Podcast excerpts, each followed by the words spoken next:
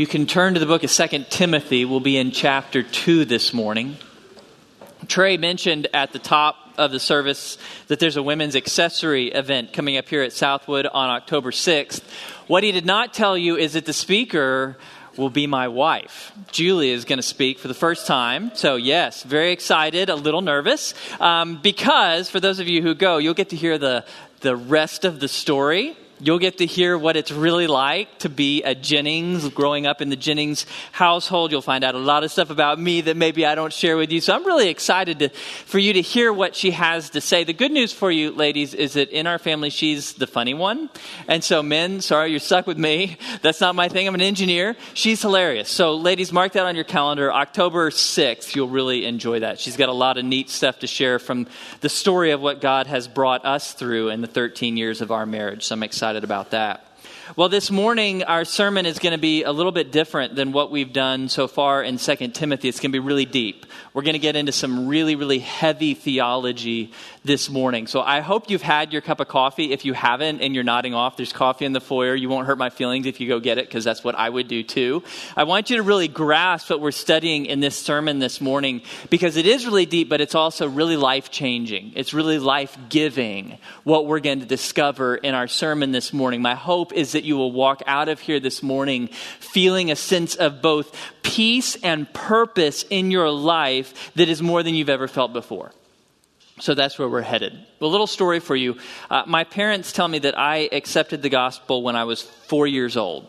I was coming home from church. It was a Sunday morning, and I had heard the gospel in Sunday school, and there was some of it that I didn't understand. So I asked my parents about the gospel. I, asked a number of questions throughout the course of the day. And that evening, as I knelt by my bed, I, I finally understood, as well as a four year old can understand, that Jesus is God, and He took my punishment in my place and then rose from the dead so that I could go to heaven. And that sounded great to me. And my parents said, All I have to do is just accept Jesus into my life, just believe that he died for me and rose from the dead. And so I knelt by my bed that Sunday night and I prayed to receive Jesus. And then I knelt by my bed and I prayed to receive Jesus on Monday night and on Tuesday night and on Wednesday night and literally hundreds of nights in my early childhood because I was a little boy.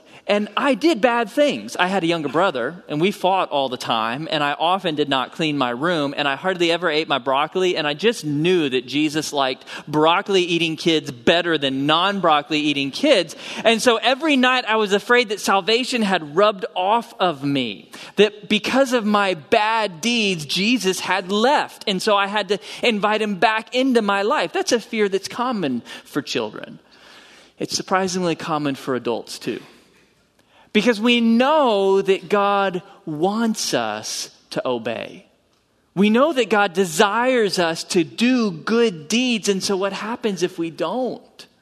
The question that many of us, adults and children alike, wonder is what is the relationship between obedience and salvation? Do I have to do good deeds to get into heaven when I die? Well, that's the question we're going to answer this morning from a very ancient poem that Paul quotes in verses 11 through 13. But before we get there, we've got to set up the context. So let's read starting in verse 8 chapter 2, verse 8, Paul says, Remember Jesus Christ, risen from the dead, descendant of David, according to my gospel, for which I suffer hardship, even to imprisonment as a criminal. But the word of God is not imprisoned. For this reason, I endure all things for the sake of those who are chosen, so that they also may obtain the salvation which is in Christ Jesus, and with it eternal glory. These first few verses, Paul tells us four things about the gospel. These are not new things. We've seen most of these already in 2 Timothy so far. So Paul is kind of summarizing what we've learned so far. He tells us about the gospel. First of all, it's all about Jesus. Particularly, he says it's about Jesus' resurrection and his relationship to King David in the Old Testament. So the resurrection, why does that matter?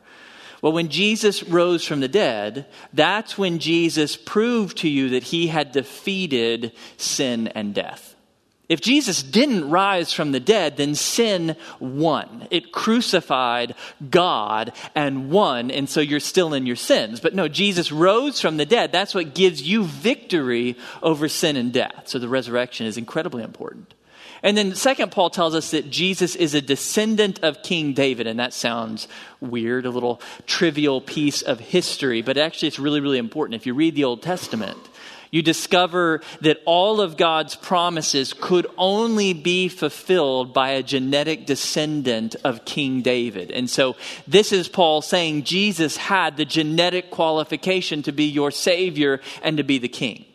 Okay, so the gospel, it's, it's all about Jesus. That's the first thing. Second, Paul tells us the gospel is our source of salvation.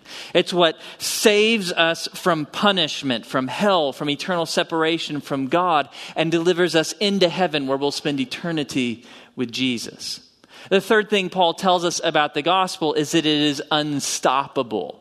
The gospel cannot be imprisoned. Now, Paul is in prison as he writes Second Timothy. And so, what Paul is trying to help us understand is even if the world imprisons every single believer, the gospel will still go forth. The, the, gospel will still go out there and convict men and women and lead them to truth and bring them to salvation. How? Well, God can do it through dreams. He can do it through angelic messengers. He can do it through Bibles falling out of airplanes. I've heard all these stories before. God can do anything because the gospel is unstoppable. It's like the U.S. Olympic basketball team. You really want to be on that team because you know you're leaving with a medal, for sure. U.S. The United States has entered a basketball team in the Olympics 18 times. They've won gold 15 times and a medal every time.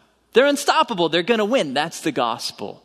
It is unstoppable. It is going to continue to save all whom God has elected, everyone whom God has chosen. It will save them whether or not we're in prison or not. And so, that good news, the fact that the gospel is unstoppable, that leads Paul to the fourth point. It's worth suffering for. It is worth suffering any difficulty in life, any imprisonment, ridicule, even death. Paul died a few months after writing this letter. He's saying it's worth suffering any pain, any ridicule, anything for the sake of the gospel. The gospel is God's message that saves. Okay, it's easy to say that the gospel is worth suffering for, but it's hard to do. I'm assuming that most of you in this room, you already know that God wants you to share the gospel. You know that God wants you to share the good news about Jesus with your family member who doesn't know Jesus, or your neighbor, your coworker, your classmate who doesn't know Jesus. You know God wants you to share the gospel, but then when the opportunity comes, you chicken out because you're worried about what are they going to say? What are they going to do? You're worried about what's going to happen to the relationship, or, or you're worried about what's going to happen to your reputation or your career if you talk about Jesus with this person. When suffering comes, when temptation comes, we chicken out and we don't stand up for the gospel. And so Paul ends our passage this morning with motivation. He wants us to understand why we should say yes to sharing the gospel, to obeying Jesus and following him even when it costs us. Why is it worth standing for the gospel, standing for Jesus when you suffer for it? So look with me, that's verses 11 through 13. 11 through 13. It is a trustworthy statement. For if we died with him, we will also live with him. If we endure, we will also reign with him. If we deny him, he also will deny us. If we are faithless, he remains faithful, for he cannot deny himself. Okay, so for the person who is wondering, is it worth obeying Jesus? Is it worth suffering the gospel even, or uh, sharing the gospel even when I suffer? This is your motivation, and it's given in a short poem. This may not look like poetry to me because it doesn't rhyme. That's how English poetry works. This is ancient poetry. It's four perfectly rhythmic, balanced lines, four parallel if then statements. It's a poem, and Paul calls it a trustworthy statement, meaning Paul didn't create it.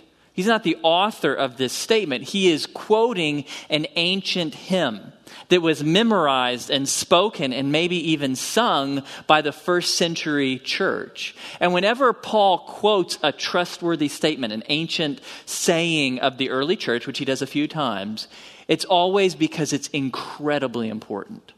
This little poem is a summary of the Christian life that is so true and so crucial that everyone in the first century church was expected to memorize it.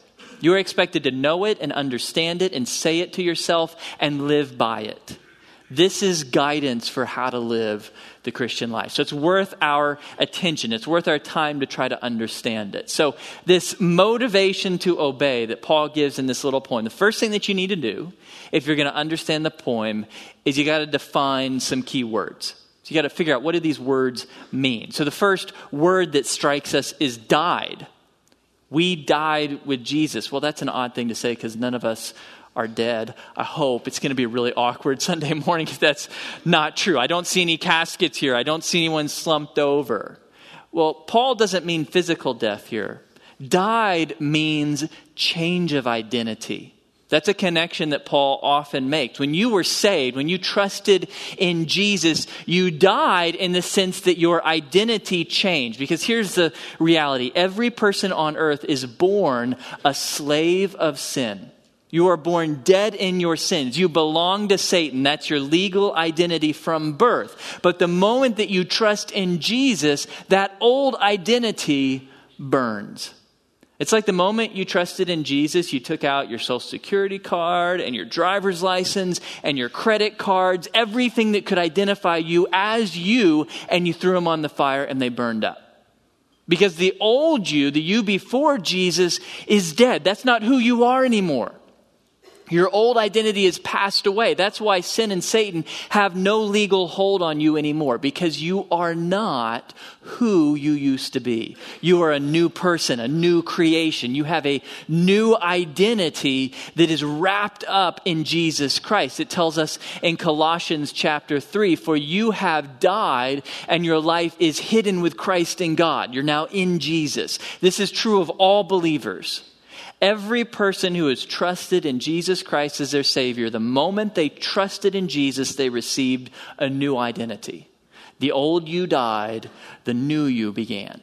So, died with Jesus, change of identity, true for all believers. Second phrase that we want to define is live with Jesus. So, if we died with Jesus, we will live with Jesus. That is a promise of resurrection.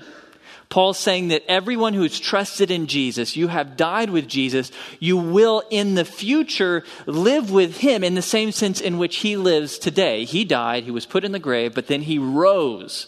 He came back to life with a new, resurrected, perfected body. That's what you will receive in the future. You will be resurrected so that you can bodily exist with Jesus Christ in heaven for eternity. So, these first parts, this is all believers. If we died with Jesus, we will live with Jesus. If our identity has been changed, we will be resurrected. Third word that we want to define endure. If we endure, in Greek, the word that's translated endure, it means to stand. Stand one's ground, unmoved. So it's like a storm is blowing against you and you stand strong on that ground. You're fixed. You will not move. So, what is this ground that we're standing on? Well, you define that by context, it's the gospel. When the world wants to silence you from sharing the gospel, you stand strong. You continue to share the gospel, to speak the good news about Jesus, no matter what persecution comes. And so, endure means to suffer for the gospel. Even when life gets hard, when you are being persecuted, when you're being ridiculed, when, like Paul, you're being imprisoned for your faith, you stand strong and suffer for the sake of sharing the gospel. You're going to share the gospel no matter what. Okay, so that's what endure means. How about deny in the next line? Well, because this is poetry, ancient poetry, when, when we have a contrast, which we do, it means that the word is used exactly the opposite. It has to be the opposite of what came before. So deny means you didn't endure. To deny Jesus means you were unwilling to suffer for the gospel. When life got hard, When the world made it painful for you to follow Jesus, you cut and ran away. You, you gave up. You, you surrendered. You, you decided to succumb to the pressures of the world and chase the pleasures of the world rather than stand strong for Jesus. Uh, Paul gives us an example of people like that. Look back at chapter 1, verse 15. Chapter 1, verse 15. You, Timothy, are aware of the fact that all who are in Asia turned away from me, among whom are Phygellus and Hermogenes. These two guys, Paul and Timothy, know them. They were in the church. They were associated with Paul and Timothy when life was good. But now life is not good. Paul is in prison in Rome. He is being brought to court before the emperor. He knows he's going to be executed very shortly. And so when life gets difficult, when persecution and suffering come, these two guys cut and run. They're unwilling to stand for Jesus when there's a cost to pay. Okay, so this idea, deny him, it means you're unwilling to suffer for the gospel. That's the same meaning as the next word. What does it mean for us to be unfaithful? It means we're unwilling to suffer for the gospel. Jesus wants us to faithfully share the gospel even when there's a cost to pay, but we're unfaithful to do that. We surrender when life gets hard. Okay, so those are what our key words mean. Now let's put it together. What's the point of this little poem? Well, there's two different views there's the heaven hell view, and there's the reward loss view. We'll start with the heaven hell view. The heaven hell view, which is the more common view actually, it says that the first group of people is the same and the second group of people is the same. Died and endure, lines 1 and 2. Those describe believers in Jesus who obey. Believers who stand strong and suffer for the gospel even when it costs them. But line three and four, those who deny, those who are unfaithful, those are unbelievers who reject Jesus, who have no interest in standing up for Jesus. So in the heaven hell view, the first group gets heaven, the second group gets hell. If you're in line one and two, you're going to heaven. If you're in line three and four, you're going to hell. So let's go back to the question that we started with this morning. What's the relationship between obe- obedience and salvation? Do you have to do good works to get into heaven? According to the heaven hell view, yes, you do. You must do the good work of standing faithfully for Jesus and sharing the gospel, even when you suffer for it, or you are going to hell. Now, wait a minute. The Bible's really clear that salvation is by faith, not by works. Ephesians chapter 2, verses 8 and 9. For by grace you've been saved through faith, and that not of yourselves. It's the gift of God, not as a result of works, so that no one may boast. Seems really clear from Ephesians 2, 8 and 9 that salvation is by faith, not by works. So, how do people who hold the heaven hell view reconcile Ephesians 2 and 2 Timothy 2? Well, there's three ways that are very common here in the United States, three different ways practiced by churches in the U.S. Let me walk you through these just so you understand them. The first is the Roman Catholic solution. Now, let me be really clear here. There is a wide variety of views held by Roman Catholics. And my goal this, not, this morning is not to try to squeeze all Roman Catholics into one box. Some of you are Roman Catholics, so this may or may not describe your view. But the official teaching of the Roman Catholic Church, going all the way back to the 16th century Council of Trent, is that salvation, getting to heaven, justification, it is an open question in this life. It's an open question that begins with your faith in Jesus but must be continued with good works, so that when you stand before God for judgment, he will declare that you are saved. Here's how the Council of Trent put it in the 16th century If anyone saith, By this faith alone absolution and justification are effected, let him be anathema. Anathema is not a good word, it means cursed. What it means is that according to the Council of Trent, salvation, getting into heaven, is really not by faith alone. Faith is the right first step, but now you need to back that faith up with good deeds like standing for Jesus and sharing the gospel despite persecution, so that when God judges your life in the future, you will be found to be justified and saved. So in Roman Catholicism, justification is a future thing. It's an open question, and it requires both faith and good deeds. So, in Roman Catholicism, good deeds are required along with faith to gain salvation. If you have faith plus good deeds, then when you stand before Jesus, you'll go to heaven.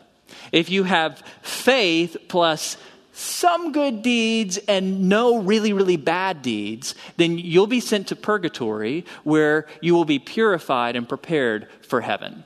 If you have faith but no good deeds or really, really bad deeds, like you murdered someone, well, that's a mortal sin. You're going to hell no matter what. Okay, so that's the official teaching of Roman Catholicism, may or may not describe your particular belief if you're Roman Catholic. That's the first solution offered. Second, it's what we call the Arminian solution. Arminians, this is Methodists. So the Methodist Church in the United States, a number of other churches hold this, but Methodists are the, the primary group. Methodism is a part of the Protestant church, which we are too, broke away from Roman Catholics a long, long time ago. Arminians hold that justification is by faith alone in Jesus, and it happens the moment you believe. So if you've trusted in Jesus, you have eternal life. You are saved. But Arminians believe that good works are required to keep your salvation. So you have eternal life, but you could lose it. As John Wesley, the founder of the Methodist Church, put it, the true believer may make shipwreck of faith and a good conscience, may fall not only foully, but finally, so as to perish forever. So, for Methodists, for Arminians, you receive eternal life by faith alone, but then you better follow it up with good deeds like standing strong for Jesus and sharing the gospel, or you will lose your salvation and have to be saved again. So, in Arminianism, good deeds are required to keep your salvation. Third solution that's out there, that's most common for many of you, you've probably seen this at many churches, great churches that hold to this one, the Calvinist solution. So, Calvinism is similar to Arminianism in that justification happens the moment you believe in Jesus. Salvation is by faith alone in Jesus alone. So, you trust in Jesus and you receive eternal life. But just like Arminians and even Roman Catholics, Calvinists hold that good deeds are required to enter heaven because of passages like 2 Timothy 2 11 through 13. You got to have good deeds. And so they put the pieces together like this God is sovereign, God gets what God wants, God wants you to have good deeds. And so if you are saved, you will perform good deeds. If you don't have good deeds, then it's proof of what? You were actually never saved to begin with. Here's how Calvinists put it in the Westminster Confession. This is Presbyterian. Presbyterians, many Baptists fit into this. All believers are more and more quickened and strengthened in all saving graces to the practice of true holiness, and here's the key without which no man shall see the Lord. You must practice holiness in this life. Holiness meaning moral holiness, obedience. You must obey and grow in spiritual maturity, in good deeds, or you're not going to see God in the next life. You will be condemned. And so in Calvinism, good deeds are required to prove your salvation. Absence of good deeds means you were fooling yourself. You were really never saved to begin with. So, Roman Catholics, Arminians, Calvinists, there's a lot that they disagree about, but there's one thing they do agree on their interpretation of 2 Timothy chapter 2. You must do the good deed of suffering for the gospel, or you will end up in hell. If you don't stand for Jesus when persecution comes, if you deny him, if you are unfaithful to him, then he'll be faithful to send you where you belong, which is hell. So, those three views, a heaven hell view, they all agree on that basic understanding of the poem. We disagree. We hold a view that I'll call the reward loss view. Here's what we believe about this passage of poetry. Um, we call it a chiasm. That's a weird word. Um, in the ancient world, a lot of literature in ancient literature was laid out where the first and last go together and the middle goes together. So we look at the poem and this is what we see. Lines 1 and 4 are about the same thing. Lines 2 and 3 are about the same thing, which is different than what lines in 4, 1 and 4 are about. So let me walk you through this poem as we understand it. Lines 1 and 4, I told you this would get pretty deep. So I hope you're, hope you're still there. If you're not, there really is coffee in the floor. You can grab some. Lines one and four are both about the security of your salvation. That if you have believed in Jesus, you are absolutely going to go to heaven no matter what. So, line one if we died with Jesus, that's true of all believers, we will live with him. We will be resurrected to spend eternity in heaven with Jesus. It's a guarantee. Line four says the same thing. Even if we are unfaithful, even if we do not obey Jesus, even if we don't stand up for Jesus when persecution comes, Jesus remains faithful to his promise to give us life, to save us. Why? Because he will never deny himself. And what line four is telling you, that, that little addition at the end of line four, for he cannot deny himself, that stands out. That doesn't fit the poetic structure. The reason for that little line is to tell you your eternal life is dependent upon God's promise to God. Ultimately, it's about God, not about you. You see, God made a promise in Scripture. He said, back in John 3:16, for God so loved the world that he gave his only begotten Son, so that whosoever believes in him, what? Will not perish, but have eternal life. It's an absolute promise. God made that promise. God will not break that promise. Because for God to go back on his own word would be for God to deny himself, and God won't do that. So your eternity, your eternal security is not dependent upon what you do, it's dependent upon God's own faithfulness to God's own promises. So your eternal security is absolute. There's nothing that you could do to lose your salvation. And that's a point that Paul drives home in Romans 8. I've shown you this before. I hope you've written it down or memorized it. I think it's the two most powerful verses for your life you'll find in the Bible. Paul says, I am convinced that neither death nor life, nor angels nor principalities, nor things present nor things to come, nor powers nor height nor depth, nor any other created thing will be able to separate us from the love of God, which is in Christ Jesus our Lord. What can separate a believer from the saving love of God? No created thing. Guess what? That's you.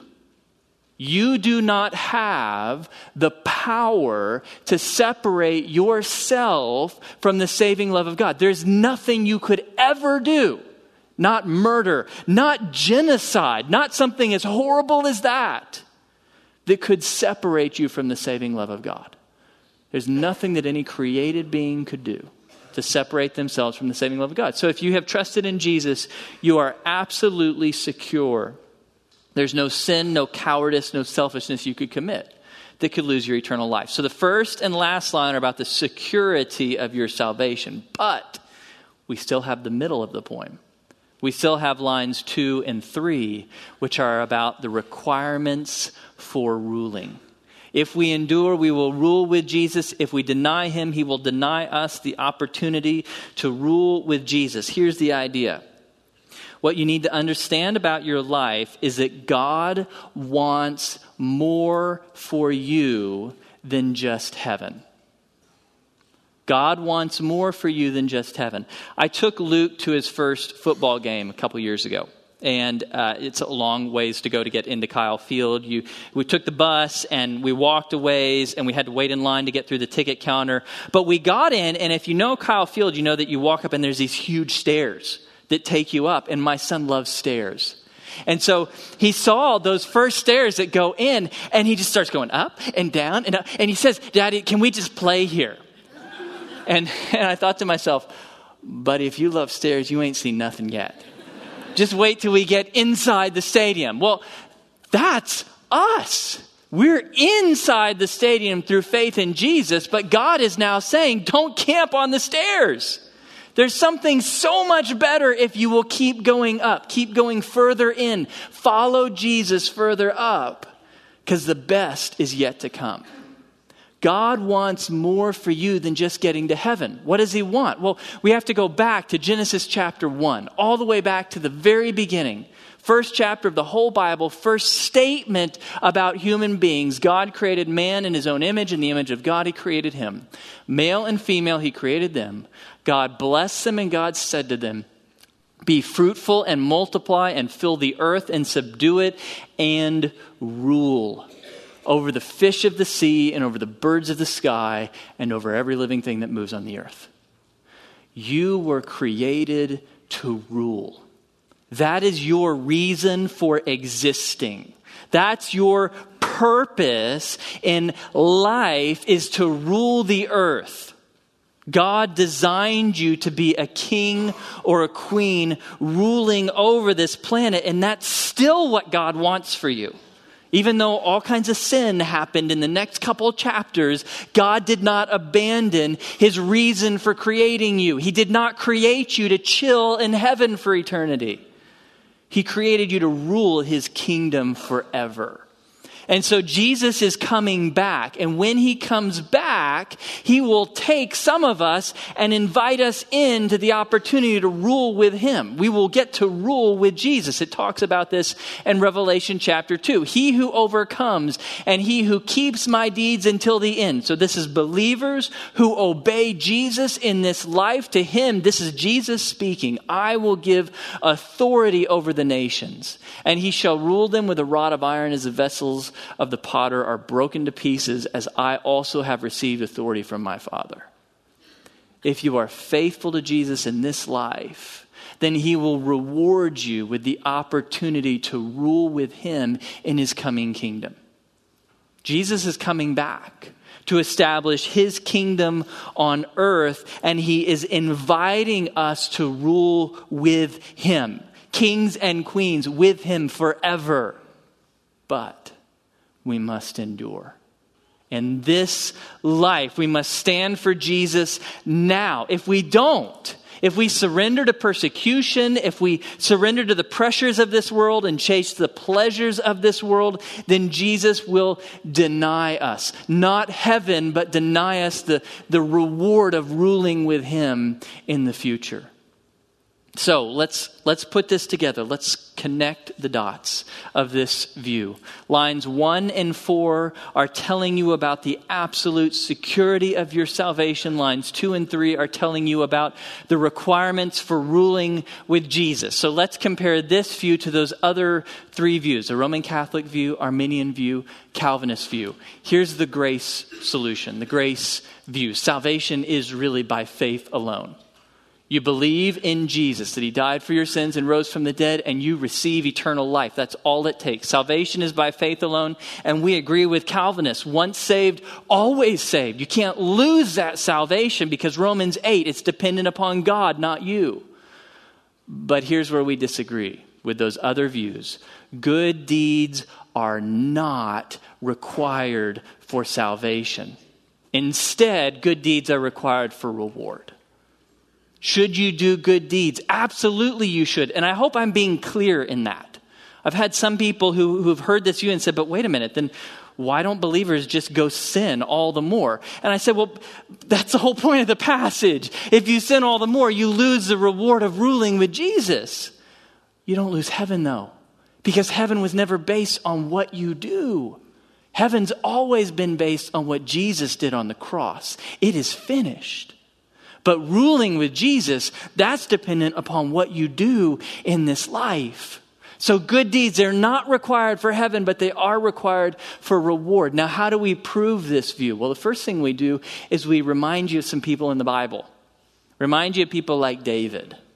David was clearly a believer. We know he's in heaven, but what did David do?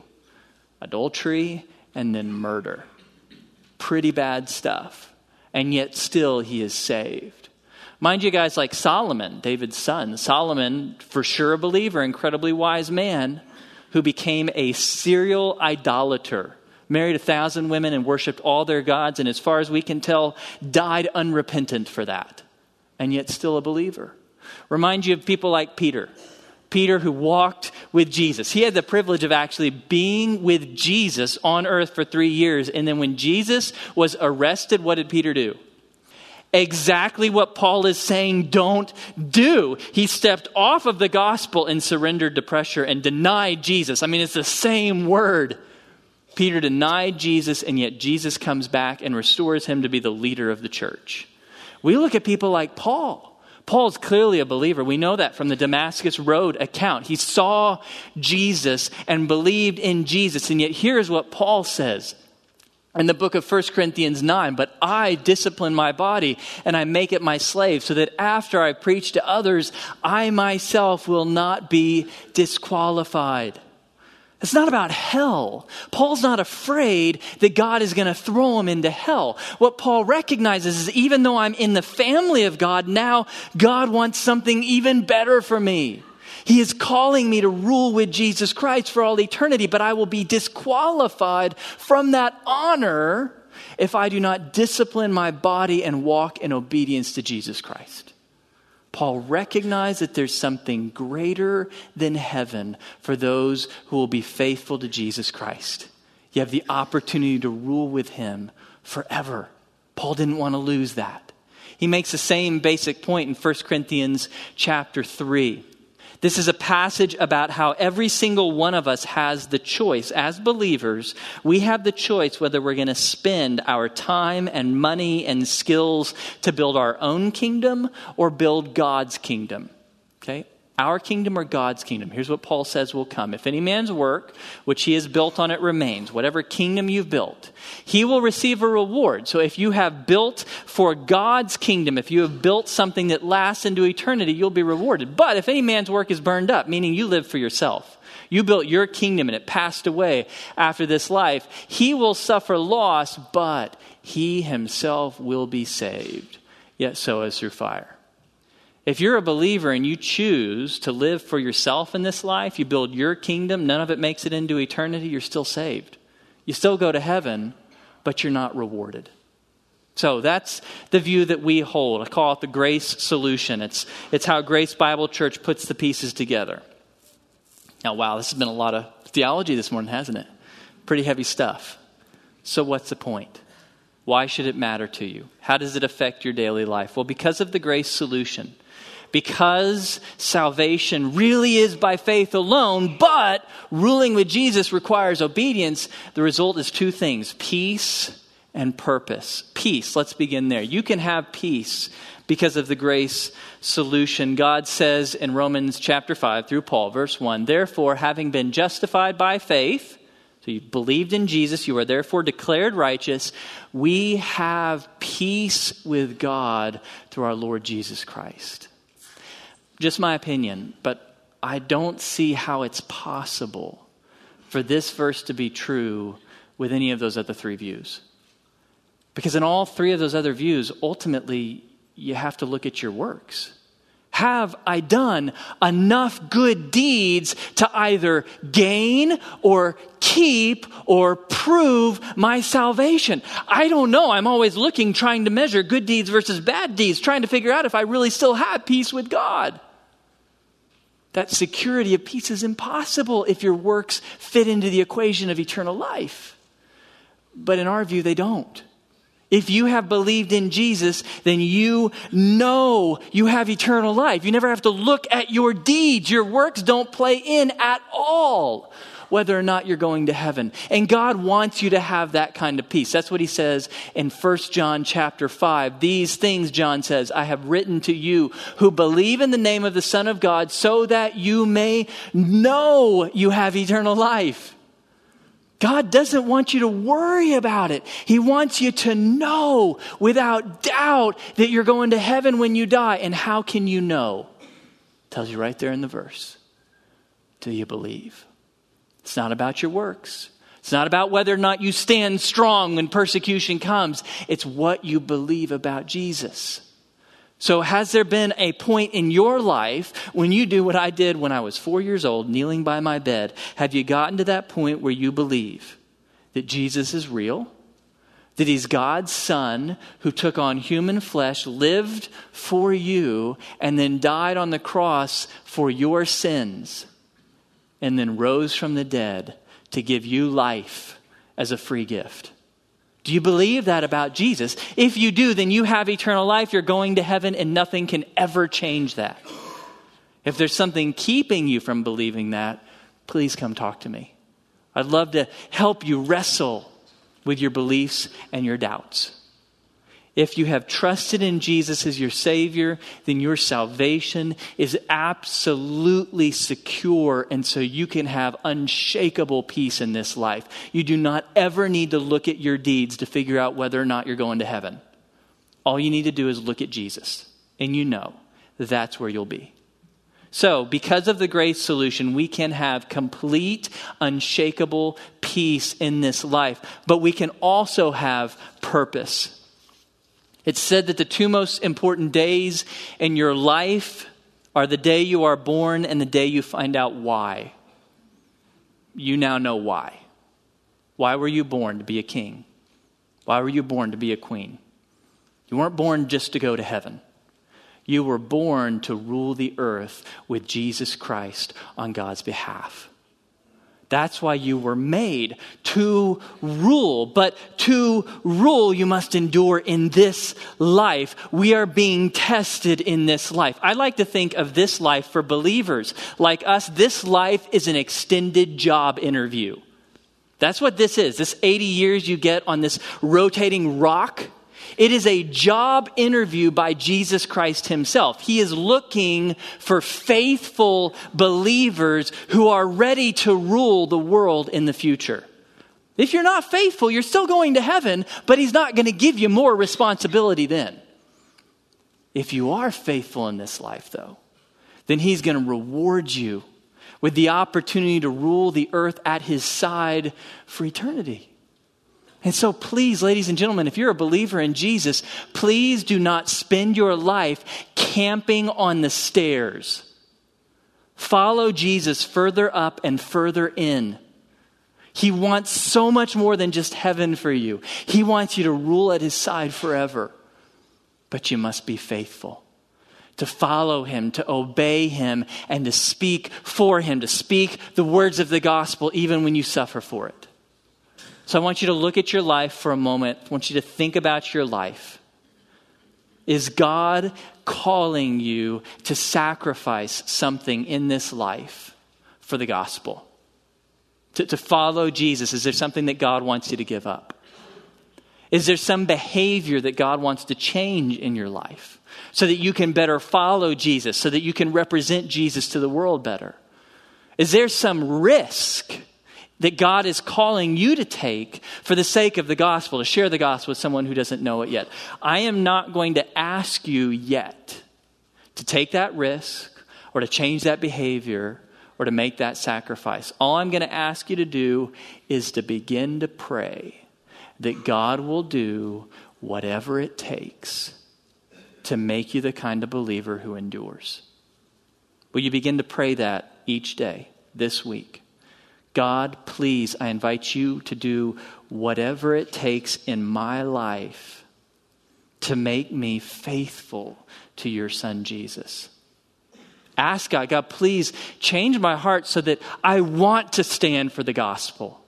Work in me, God. Do whatever it takes so that I endure, so that I can rule with Jesus forever. Will you begin to pray that each day this week? Heavenly Father, we do pray that you would fill us with your spirit, that you would open our eyes, that you would soften our hearts, that you would break our stubbornness and our pride and our rebellion, and that at the end of the day, you would do whatever it takes in each of our lives as individual believers to grow us into men and women who will be faithful to Jesus. We pray, Heavenly Father, that your Spirit would work in our hearts to grow within us a desire to be faithful to Jesus. We pray that we would want to follow him further in and further up, that we would be willing to tell others about him. We pray, Heavenly Father, do whatever it takes. Take away whatever in our lives is keeping us from following Jesus. Change whatever behaviors are getting in the way. Help us to take whatever risks are necessary to follow Jesus. Please, Lord, work in our hearts this week to call us forward so that we would endure suffering for the sake of the gospel. Help us to be faithful to your Son, Jesus Christ, because he is worthy. Lord God, he is worthy. And we praise you, Heavenly Father, that you desire something more than heaven for us. And that is phenomenal. Uh, there's probably many people in this room who've never even thought about that reality. Heaven sounds so amazing. It sounds like the best thing that could ever be. And yet you want more than that for us. Not because we're worthy of it, but because you created us to rule the world at the side of your Son, Jesus. We praise you, Lord God, that you would care at all about weak, broken sinners like us. You are so gracious. We praise you, Heavenly Father, that you have called us and equipped us to stand as kings and queens in the kingdom of Christ for all eternity. We praise you for that honor. We pray that you would forgive us for the times in this life when we have lived for the small things of this world rather than for Jesus Christ and for the great and grand things that He's calling us to. We pray, Heavenly Father, please help us to follow your Son further in and further up, so that we might prove to be faithful servants, ready to rule the world with Him when He returns. We praise you and thank you for your Son, Jesus Christ. May we have peace and purpose through the clarity of your word. In Jesus' name we pray. Amen. God bless you guys. I'll see you next week.